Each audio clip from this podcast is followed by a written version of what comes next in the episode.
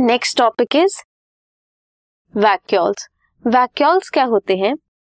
Large membranes storage सैक्स होते हैं। Storage sac means store करते हैं। कोई फ़ूड मटेरियल हो सकता है या कोई आयंस हो सकते हैं या मिनरल्स हो सकते हैं वाटर हो सकता है। वैक्यूल स्टोरेज सैक की तरह एक्ट करता है।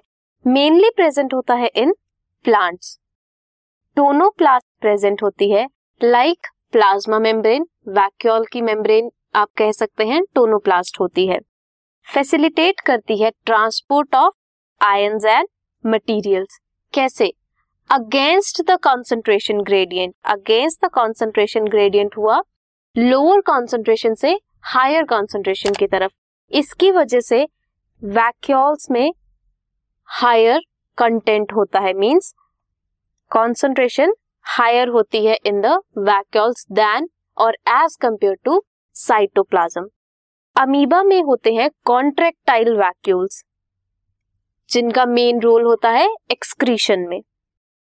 And in many other cells like protists food vacuoles present होते हैं, जो बनते हैं by engulfing the food particles क्या क्या कंटेंट वैक्यूल स्टोर करके रख सकता है being a storage sac water sap food waste कुछ ऐसे मटेरियल जो सेल्स के लिए कोई भी यूज़ नहीं है जिनका।